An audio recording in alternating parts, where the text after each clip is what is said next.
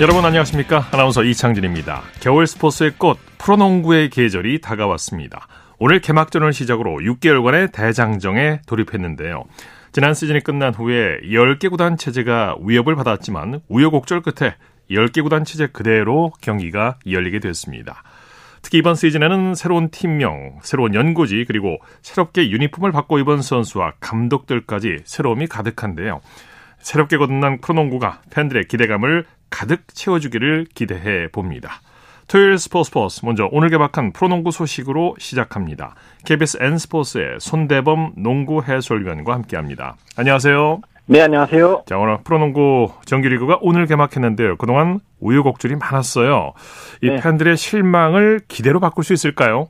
네, 정말 여름과 가을에 정말 많은 일이 있었죠. 그렇죠. 하지만 역시나 그런 위기를 털기 위해서 노력을 많이 했었고요. 덕분에 오늘은 밝은 분위기 속에서 새 시즌의 문을 열 수 있었습니다. 예. 오늘 개막전이 열리는 경기장마다 많은 팬들로 북적였다고 하죠? 네, 오랫동안 농구를 기다렸던 팬분들이 경기장을 참 많이 오셨습니다.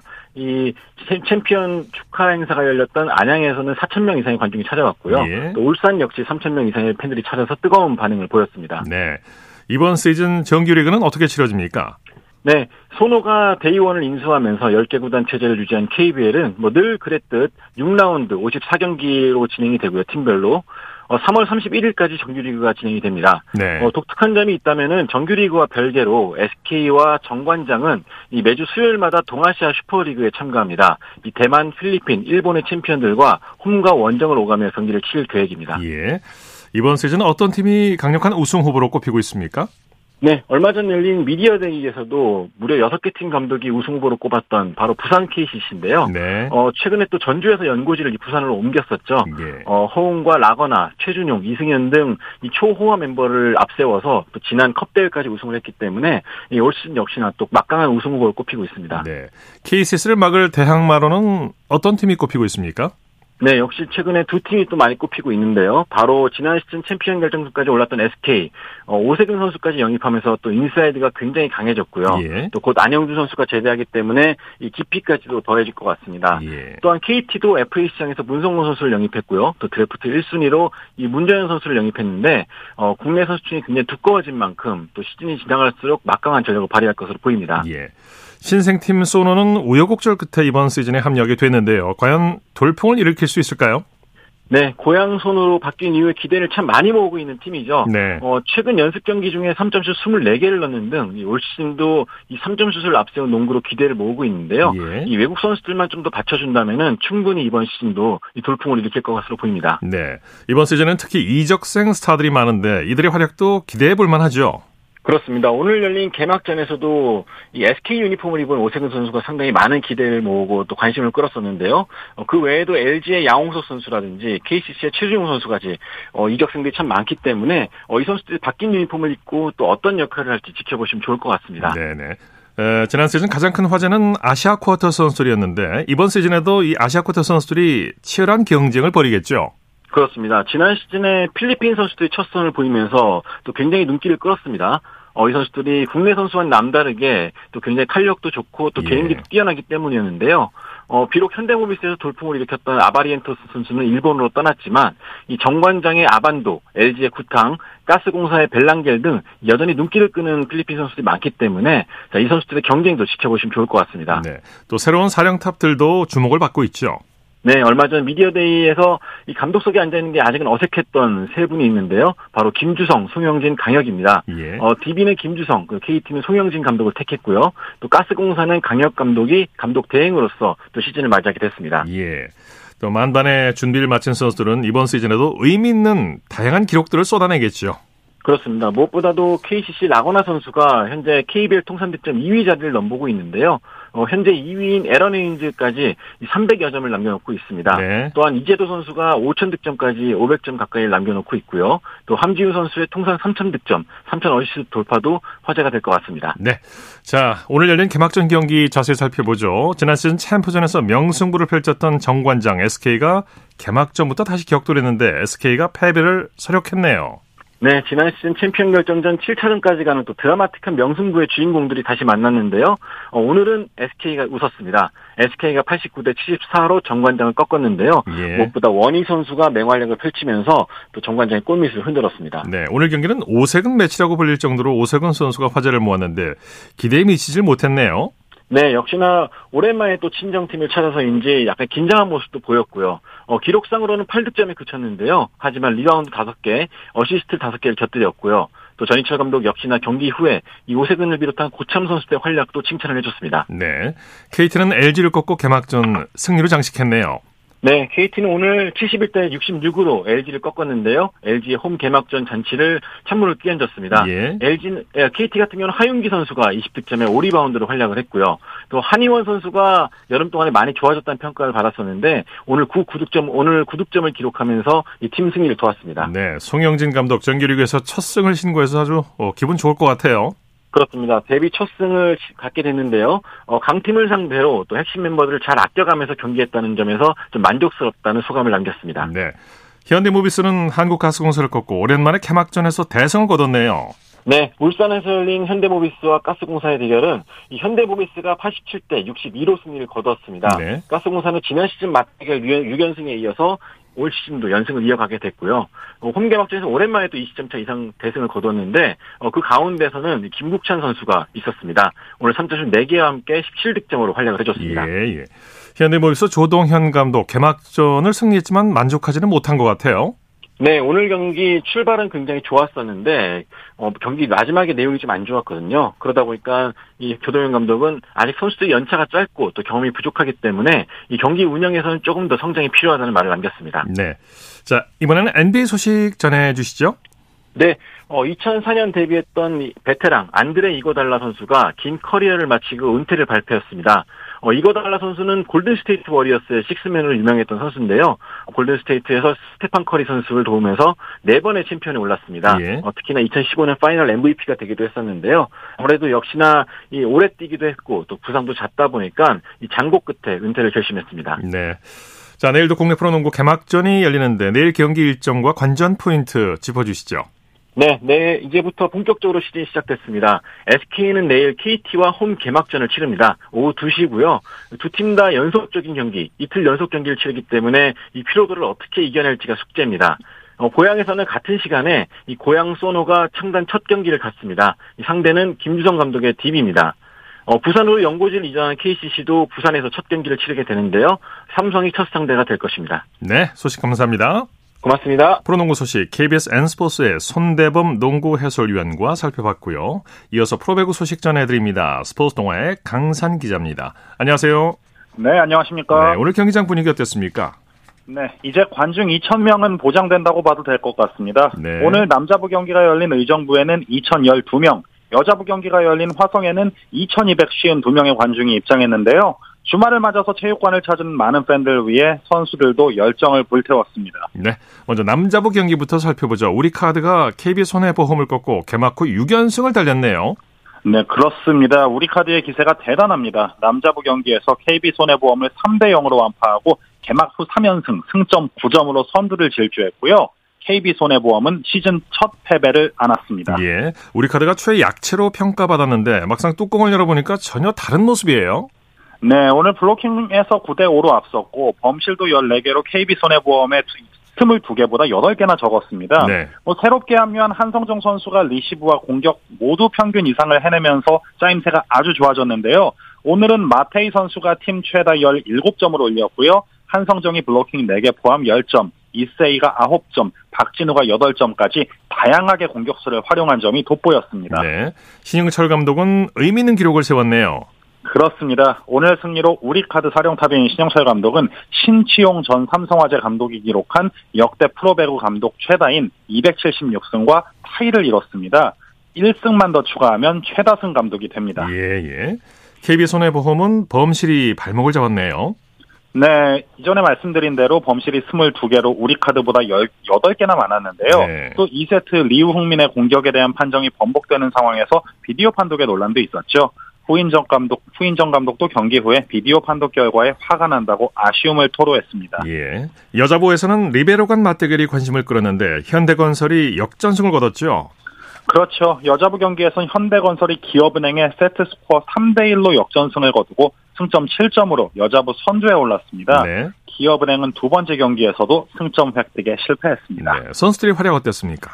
오늘 현대건설은 모마가 블로킹 2개 포함 25점을 올렸고요. 아시아 쿼터인 위파위 선수가 21점에 56%의 공격 성공률로 만점 활약을 펼쳤습니다. 예. 또 블로킹 3개 포함 18점을 올린 양효진은 변함없는 높이를 과시했습니다. 예.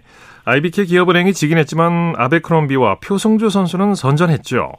확실한 좌우 쌍포를 찾았다는 점이 IBK의 수확이라고 볼 수 있는데요. 예. 오늘 아베크롬비 선수가 양팀 통틀어 가장 많은 29점을 올렸고요. 표승주도 19점으로 분전했습니다만 네네. 현대건설이 삼각편대를 넘어서지 못했죠. 예. 자, V리그 내일 경기 일정과 관전 포인트 짚어주시죠. 네, 내일은 천안에서 남자부 전통의 라이벌 현대캐피탈과 삼성화재가 맞붙고요. 인천에선 여자부 흥국생명과 페퍼저축은행이 맞대결을 펼칩니다. 여자부 경기가 눈길을 끄는데요. 무패 행진을 달리고 있는 흥국생명의 김연경과 옐레나, 두 경기 만에 첫 승을 거둔 페퍼저축은행의 박정아, 야스민 쌍포의 맞대결이 기대되는 경기입니다. 페퍼저축은행도 지난 시즌과 비교해 화력이 크게 올라왔기 때문에 재미있는 대결이 될 것으로 기대됩니다. 네, 소식 감사합니다. 고맙습니다. 프로배구 소식 스포츠 동아의 강산 기자였습니다.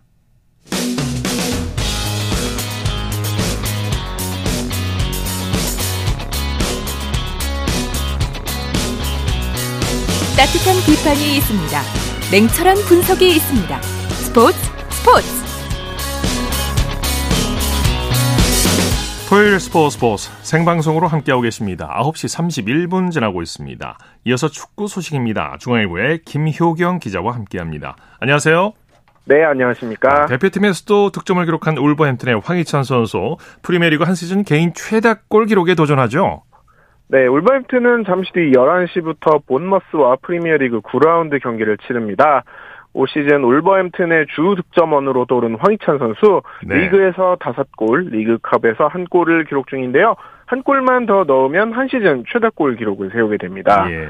황희찬 선수 요즘 득점 감각이 정말 대단하죠. 올해 410여 분 정도만 뛰었는데도 득점 4위에 올라있는데요.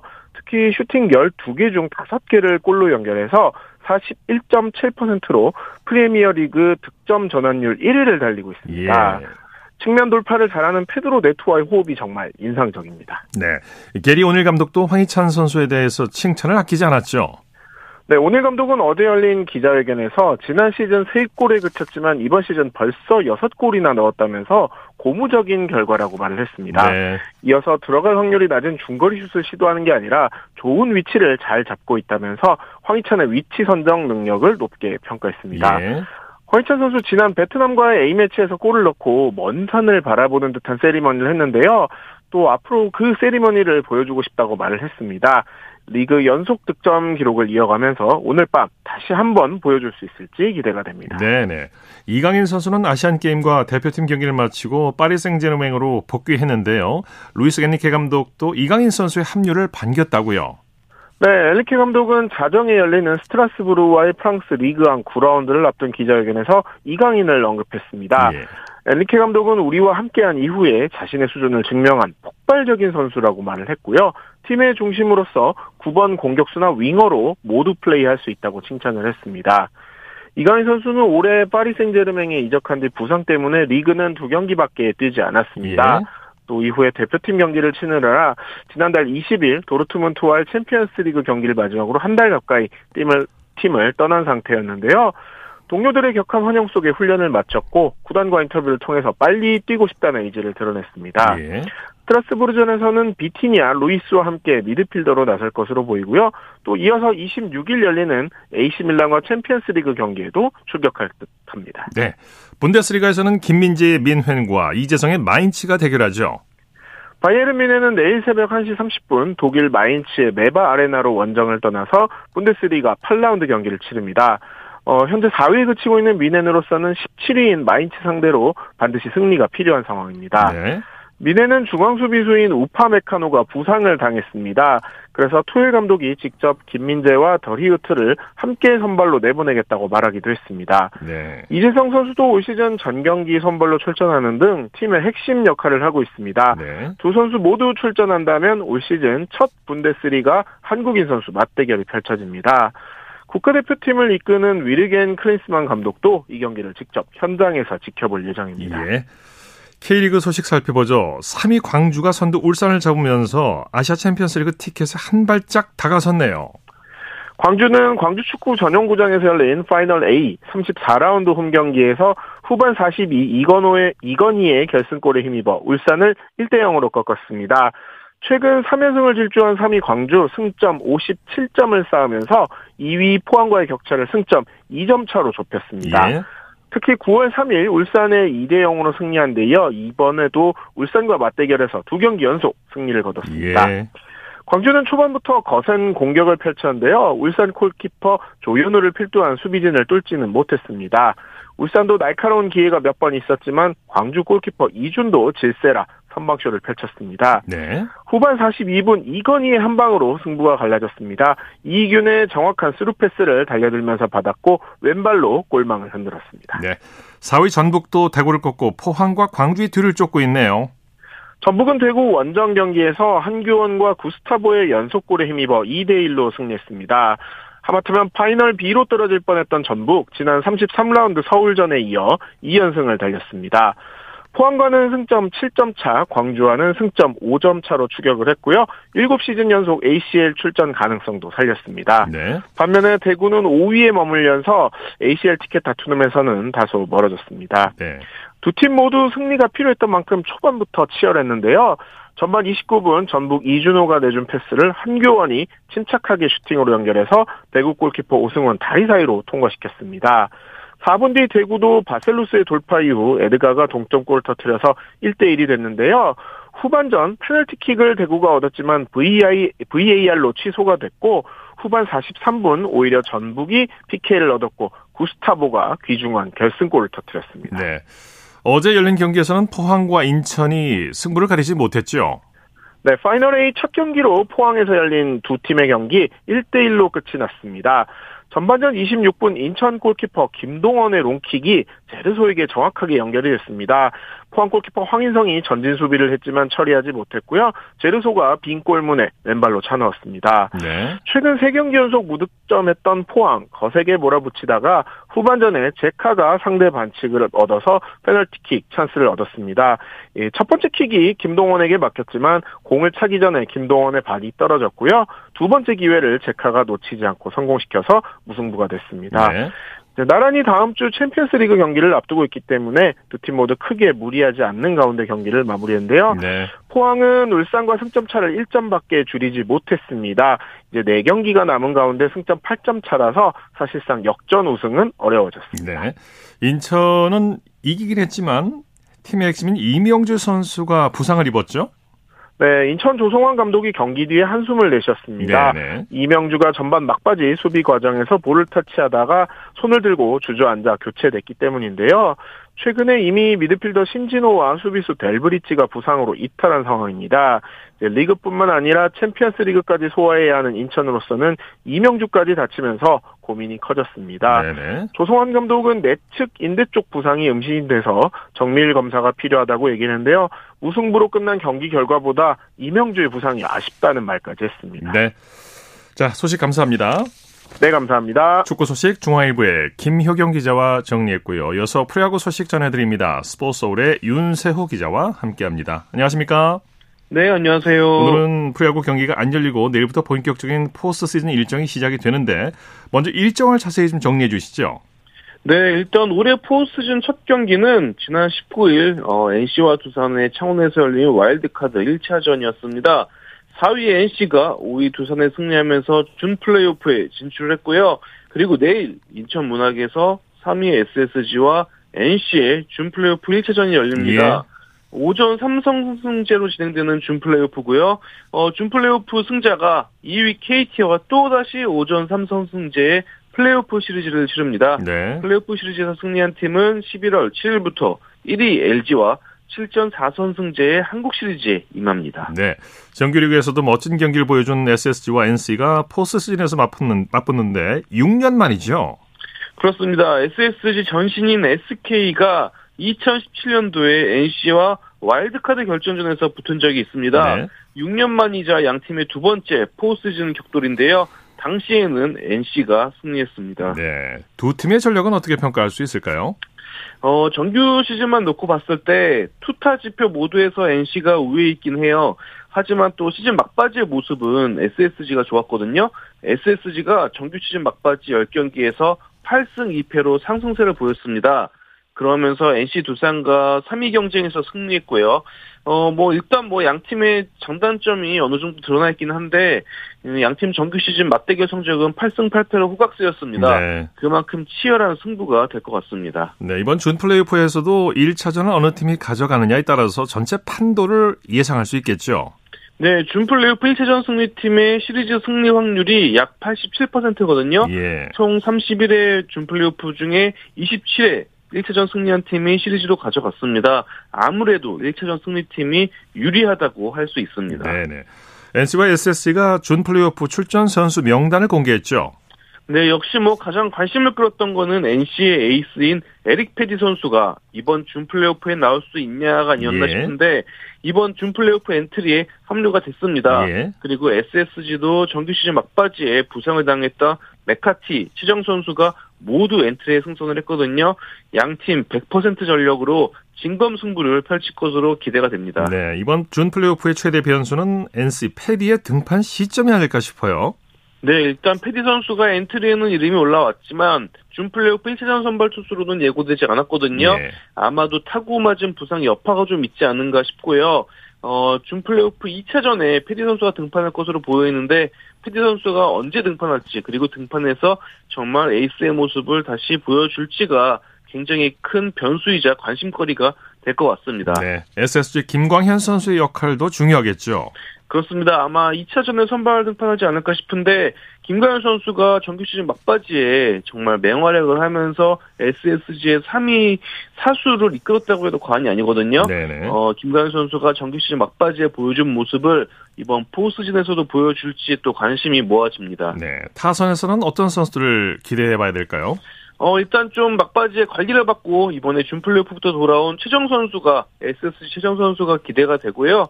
NC 같은 경우에는 와일드카드 결정전에서 맹활약한 소호철, 김영준 선수가 굉장히 또 준 플레이오프에서 어떤 모습을 보여줄지 기대가 됩니다. 보통 단기전에는 미치는 선수가 나오면 이긴다라는 얘기가 있는데, NC는 와일드카드 결정전에서 소호철 선수가 미친 활약을 펼치면서 승리했거든요.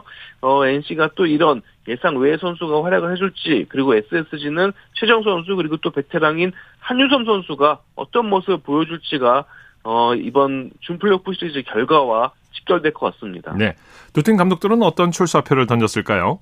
네, 김환영 감독은 일단 정규 시즌 막바지에 보여준 SSG 선수들의 모습에 굉장히 높은 평가를 했고요. 마지막에 보여준 집중력, 분위기를 준 플레이오프에서 이어가기를 바란다고 했습니다. NC 강인권 감독도 와일드카드 결정전에서 승리했으니까 이 분위기를 이어간다고 했는데, 좀 고민이 있다면 필승조 구성이거든요. 마무리 투수로 이용찬 선수가 최근 좀 좋지 않기 때문에 이용찬 선수를 그대로 마무리로 갈지, 아니면은 활약하고 있는 류진욱 선수를 마무리 투수로 교체할지 좀 고민을 할 것 같습니다. 네.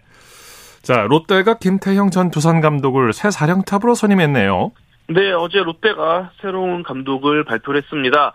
롯데가 3년 24억 원에 두산에서 3회 한국 시리즈 우승, 그리고 7번 한국 시리즈에 진출한 김태형 감독과 계약을 했습니다. 네. 뜨거운 관심사였던 롯데 새 감독 선임이었는데요. 결국에는 최대어 영입으로 결론이 났습니다.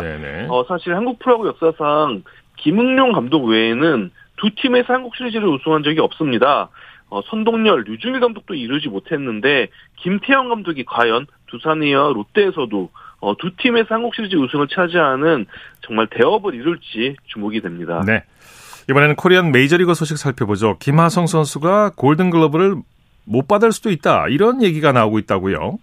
아, 네, 일단 김하성 선수는 2루수와 유틸리티 수비수 두 부분에서 골드글러브 후보로 지금 올라와 있습니다. 미국 MBC 스포츠가 지금 뭐 골드글러브 정망을 하면서 이루수 골드글러브 주인공으로 김하성 선수가 아닌 필라델피아의 브라이슨 스탓 선수를 예상을 했거든요. 예. 수비 지표인 OAA에서 스탓 선수가 김하성 선수보다 앞섰기 때문에 이런 예상을 했다고 하는데, 이거는 투표기 때문에 감독과 코치들의 투표로 이뤄지는 골드글러브 수상이기 때문에 수비 지표가 절대적인 영향을 끼치는 건 아닙니다. 흥미로운 부분이 있다면은 두 선수의 수비 코치가 같은 인물이라는 점인데요. 김하성 선수가 2021년도에 샌디에고에서 바비 디커슨 수비 코치와 호흡을 맞췄고, 지금 스타 선수 또한 현재 필라델피아 수비 코치인 디커슨 코치와 호흡을 맞췄습니다. 같은 스승 아래에서 훌륭한 두 명의 또 이루수 수비수가 나왔다고 볼 수도 있을 것 같습니다. 네, 소식 감사합니다. 네, 감사합니다. 프로야구 소식 스포츠홀의 윤세호 기자와 정리했습니다. 첫다하면 홈런이고 슛! 꼬리이고 각본 없는 한편의 드라마, 그것이 바로 손에 잡힌 우승 트로피, 목에 걸린 그 배달, 너와 내가 하나 되는 그것이 바로 꿈꾸던 스포츠, 꿈꾸던 스포츠. 토일 스포츠 생방송으로 함께하고 계십니다. 9시 46분 지나고 있습니다. 이어서 스포츠 스타들의 활약상을 살펴보는 스포츠를 빛낸 영웅들 시간입니다. 정수진 리포터와 함께합니다. 어서 오십시오. 네, 안녕하세요. 오늘은 배구 얘기를 해주신다고요? 네, 지난 14일 한국 프로배구 V리그가 개막을 했습니다. 특히 올 시즌 프로배구 여자 신인 드래프트 최대어로 인정받은 김세빈 선수가 전체 1순위로 한국도로공사 유니폼을 입었는데요. 네. 그러면서 김세빈 선수의 어머니 이름이 회자되기도 했습니다. 예. 바로 배구 선수였던 김남순 선수죠. 네. 네네. 김세빈 선수와 김남순 전 선수가 모녀 시간이군요. 네. 김세빈 선수가 엄마의 속공을 담고 싶다고 했는데요. 김남순 선수는 90년대 한일합섬이라는 팀의 간판 공격수로 활약을 했고요. 예. 여자 배구 최초로 이 백어택을 제대로 구사했던 선수입니다. 예. 이런 활약을 볼 수 있었던 게 대통령배 전국 배구 대회였는데요. 배구 대제전이라고도 했고, 그 당시 이 배구공은 지금과는 다르게 어떤 색도 들어가지 않은 흰색이었기 때문에 하얀 공, 이 백구의 대제전이라는 그런 애칭이 붙기도 했습니다. 그리고 94년부터는 대통령배가 슈퍼리그로 바뀌었는데요. 그러면 96년 한국 슈퍼리그 챔피언 결정전 한일합섬과 호남정유와의 경기를 잠시 들어보시죠. 박미경 선수의 서비스입니다. 짧은 서비스. 박수정. 완전히 양동작전이죠. 한 선수가 뒤로 도망가니까요. 자꾸 혼란을 일으켰습니다. 한일합섬 전유진에서요. 정선혜 선수의 서비스. 백에 이석권, 김남순. 오래간만에 공격 하나 성공시키는 김남순입니다. 3분 가져오는 한일합섬. 구민정의 서비스입니다. 리시브 좋지 않습니다. 박수정. 급성계 맞고 있는 한일합섬 뒤로 왼쪽. 최강희 성공했습니다. 10대 13 최강희의 득점타. 네, 이 호남정유가 이 당시 이도희, 장윤희 등의 활약으로 여자 배구의 강자로 자리매김했던 팀이기 때문에 예. 한일합섬이 3번이나 결승에 진출했음에도 불구하고 모두 준우승에 그치고 말았습니다. 그래서 김남순 선수는 우승을 한 번도 해보지 못한 그런 아쉬움은 있었지만 대회 때마다 베스트 6에 뽑힐 만큼 실력을 인정받았죠. 네. 김남순 선수가 국가대표로도 활약했었죠. 네, 이 백어택을 자유자재로 구사한 국대 주전 라이트 거포였습니다.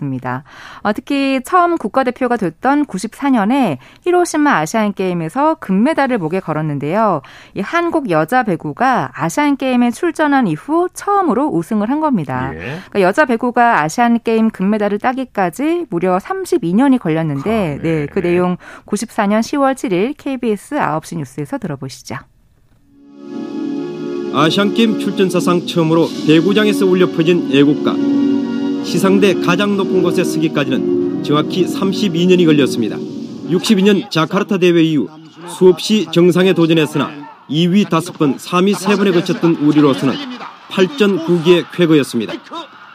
세계 최강 중국과 숙적 일본에 기적과 다름없는 3대2 역전승이 안긴 값진 금메달이었습니다. 우리나라의 우승은 정신력과 조직력의 승리로 평가받고 있습니다.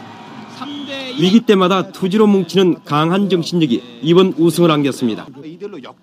지난 여름 살인적인 무더위 속에서도 김철용 감독의 스파르타식 훈련을 이겨낸 값진 결실이기도 했습니다.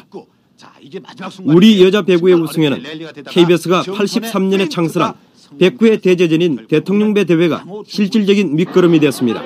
11년 동안 겨울철 배구 코트를 달군 이 대회를 통해 국내 배구의 수준이 향상됐기 때문에 이번 우승도 가능했다는 것이 배구인들의 분석입니다.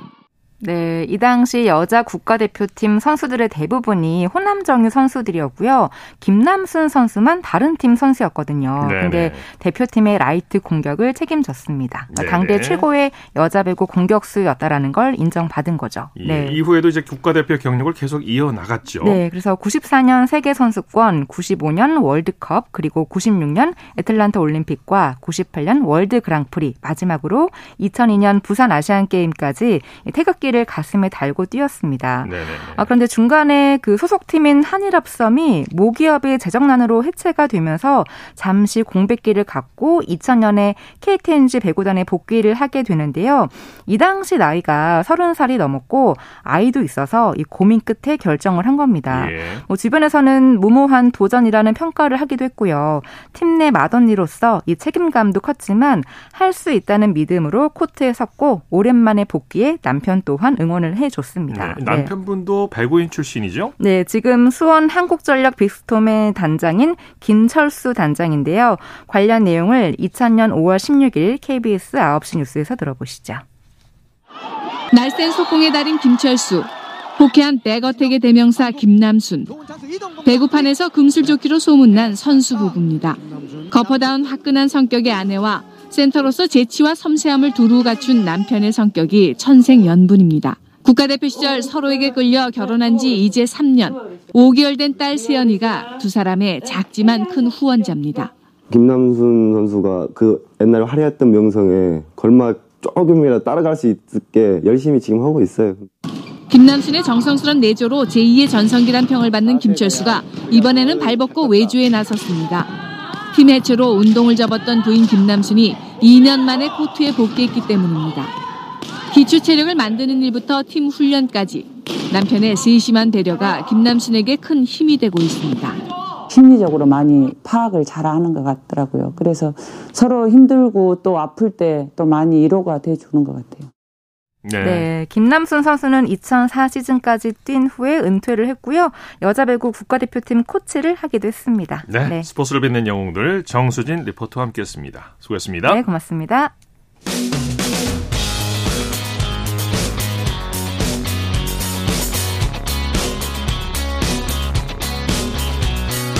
따뜻한 비판이 있습니다.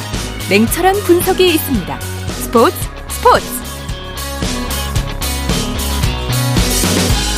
이어서 다양한 종목의 스포츠 소식을 전해드리는 토요 스포츠 와이드 시간입니다. 오늘부터 곽지현 리포터와 함께합니다. 어서 오십시오. 네, 안녕하세요. 먼저 전국 체육대회 소식부터 살펴보죠. 네. 수영스타 황선우 선수가 5관왕이 오르면서 사상 최초로 3연속 대회 MVP를 차지했네요. 그렇습니다. 강원도 대표인 황선우 선수 지난 19일 전남 목포 실내 수영장에서 열린 이 전국체전 수영 남자 일반부 홍계영 400m 결승이었고요.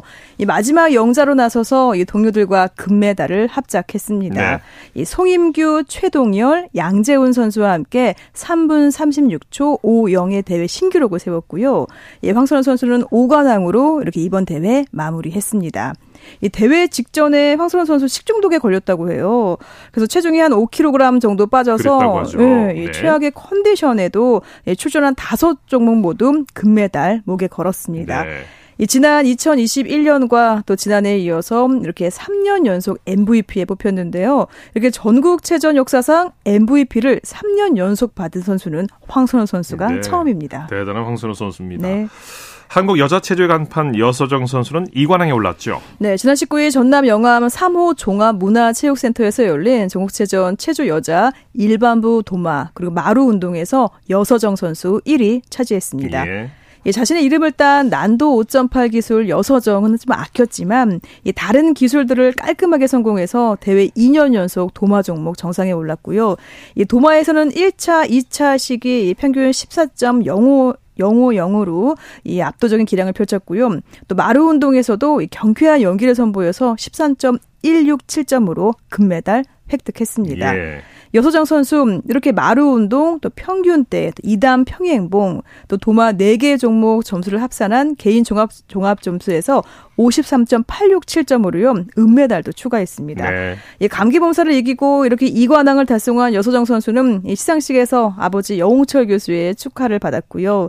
이렇게 지난 2년 전 도쿄올림픽에서 도마 동메달을 획득했고 네. 또 지난 7일 세계선수권대회에서 동메달 땄죠. 이렇게 두 메달 모두 한국 여자 기계체조 선수로서는 최초고요. 이렇게 계속해서 새 역사를 써가고 있습니다. 예. 이 내년 파리올림픽에서 이렇게 올림픽 2회 연속 메달에 도전할 계획입니다. 꼭 이루길 빌겠습니다. 네. 그리고 제2의 양학선으로 기대를 모으고 있는 기계체조의 문건영 선수 전국체육대회 사상 최초로 7관왕에 등극했어요. 그렇습니다. 지난 19일 전남 영암 사모문화체육센터에서 열린 전국체전이고요. 18세 이하 기계체조 개인종합에서 문건영 선수 81.566점을 기록해서 전국체전 사상 고등부 개인종합 2연패 달성했습니다. 광주 체육고등학교 2학년입니다. 문건영 선수는 지난 17일 자신의 주 종목 목인 마루, 철봉, 평행봉, 또 도마 이렇게 다른 6개 종목에서도 금메달을 차지하면서 네. 전국체전 역사상 7관왕에 올랐습니다. 7관왕 대단합니다. 네, 대단합니다. 한국 높이뛰기 간판 우상혁 선수 전국체육대회에서 대회 신기록으로 우승했네요. 그렇습니다. 2m32 성적으로 대회 4연패에 성공을 했고요. 우상혁 선수 올해 초에 부비동염, 축농증 수술을 받았습니다. 네, 대회마다 정말 안정적인 성적을 거뒀고요. 네. 이 한국 선수 최초의 다이아몬드 리그 파이널 우승, 그리고 항저우 아시안 게임에서는 카타르의 바르심 선수와 정말 치열한 라이벌전까지 아주 쉼없이 달려왔습니다. 네네. 이번 전국체전에서는 좀 날씨가 쌀쌀했습니다. 바람도 많이 불었고요. 근데 2m32의 기록은 나쁘지 않다는 평가입니다. 지난 5월 이 다이아몬드 리그에서는 2m27을 기록했고요. 네. 또 세계 선수권 대회에서는 2m29를 뛰었고요. 또 황저우 아시안 게임에서는 2m33을 넘었습니다. 예. 그러니까 이 철저한 자기 관리로 이렇게 빛나는 시즌을 마무리한 우상혁 선수는 이번에 이렇게 소감을 전했더라고요. 음식은 먹는 게 낙인데 그동안 음식은 너무 못 먹었다고. 해요. 오죽했겠습니까? 예, 고기하고 이 치킨을 마음껏 먹고 싶다고 합니다. 네. 이 추후 대회 출전 일정은 아직 확정되진 않았고요. 당분간 컨디션 관리에 집중할 계획입니다. 네, 토요스포츠와이드 곽지현 리포터와 함께했습니다. 수고했습니다. 네, 고맙습니다. 자, 스포츠 오늘 준비한 소식은 여기까지고요. 내일도 풍성한 스포츠 소식으로 찾아뵙겠습니다. 함께해 주신 여러분 고맙습니다. 지금까지 아나운서 이창진이었습니다. 스포츠.